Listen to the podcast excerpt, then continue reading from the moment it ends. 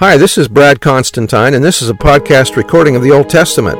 Although this is not an official recording of the Church of Jesus Christ of Latter day Saints, every effort's been made to be as doctrinally accurate as possible. I'll be using for the text the Joseph Smith translation of the Old Testament, along with many commentaries from general authorities of the Church, BYU professors, Bible scholars, and others. This format will be very detailed, and so if you want a deep analysis of the Old Testament, you come to the right place. Thanks for your attendance. Hello there, welcome back. This will be for Isaiah chapter 13. This is also uh, one of the scriptures found in the Book of Mormon, one of the chapters in the Book of Mormon. All right, verses 1 through 5 The Lord of armies calls forth his hosts. Verse 1 The burden, a prophecy of doom of Babylon, the historic destruction of wicked Babylon, prophesied in Isaiah 13 and 14, is made typical of the ultimate destruction of the whole wicked world, which Isaiah the son of Amoz did see. Lift ye up a, Lift ye up my banner, or ensign, upon the high mountain, or temple. Exalt or raise the voice unto thee, unto them, shake the hand. Ceremonial signs, that they may go into the gates of the nobles. Temples. These three signs are evidence to the world of the truth of the restoration of the gospel. Lift the ensign, call with a voice, and beckon with the hand. 3. I have commanded my sanctified ones. Sanctified ones and saints are synonymously translated from either of two Hebrew words in the Old Testament.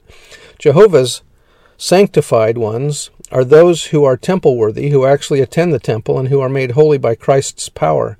In ancient Israel, the soldiers prepared for the holy war by participating in holy rituals connected with the temple.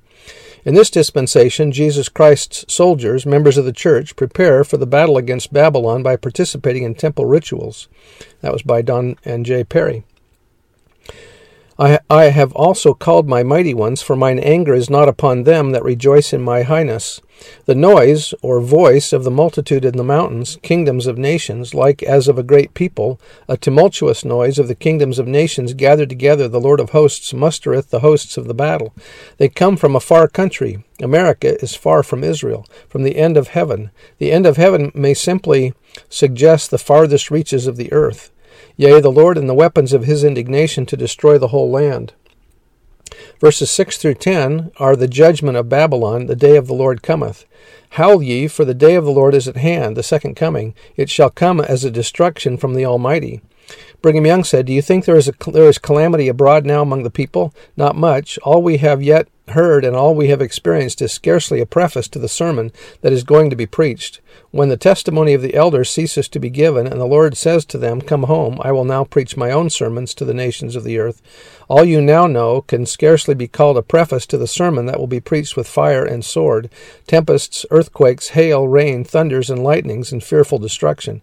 You will hear of magnificent cities now idolized by the people sinking in the earth, entombing the inhabitants. The sea will heave itself beyond its bounds, engulfing mighty cities. Famine will spread over the nations, and nation will rise up against nation, kingdom against kingdom, and states against states in our own country and in foreign lands, and they will destroy each other caring not for the blood and lives of their neighbors, of their families, or of their own lives. They will be like the Jaredites who preceded the Nephites upon this continent and will destroy each other to the last man, through the anger that the de- devil will place in their hearts, because they have rejected the words of life and are given over to Satan to do whatever he listeth them to do.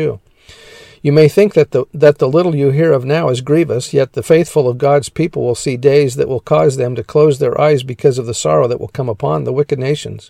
The hearts of the faithful will be filled with pain and anguish for them. Verse 7 Therefore shall all hands be faint, every man's heart shall melt. Faint and melt are synonymous, both translated from the same Hebrew word meaning grow fearful and they shall be afraid. Pangs and sorrows shall take hold of them. They shall be amazed one at another. Their faces shall be as flames. At Christ's coming, the wicked will be will have physical and emotional distress.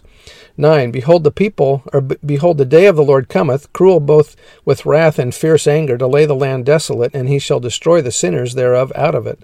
For the stars of heaven and the constellations thereof shall not give their light. The sun shall be darkened in his going forth, and the moon shall not cause her light to shine. The air will be filled with smoke and pollution, such that you won't be able to see the sun, moon, or stars. This could be because of the great earthquake when the continents are brought back together. Verses 11 to 22 Judgment on Babylon, the wicked are punished at the second coming. And I will punish the world for evil and for the wicked of their iniquity. I will cause the arrogancy of the proud to cease, and will lay down the haughtiness of the terrible or tyrants. I will make a, t- a man more precious than the fine than fine gold, even a man than the golden wedge of Ophir. Therefore I will shake the heavens, and the earth shall remove out of her place. When the earth was framed and brought into existence, and man was placed upon it, it was near the throne of our Father in heaven. When man fell, the earth fell into space and took up its abode in this planetary system. This is the glory the Lord the earth came from, and when it is glorified, it will return again to, unto the presence of the Father. In the wrath of the Lord of hosts, and in the day of his fierce anger, and it shall be as the chased roe or hunted deer, gazelle, and as a sheep that that no man taketh up, or no or none gathers in, and there and they shall every man turn to his own people, and flee every one into his own land. Deer are endangered when hunters are present, whereas sheep are endangered when the shepherd is absent. The wicked have rejected Christ, the good shepherd, as a guide and protector in their lives. When faced with natural disasters and advancing armies, people flee to avoid being caught up in them.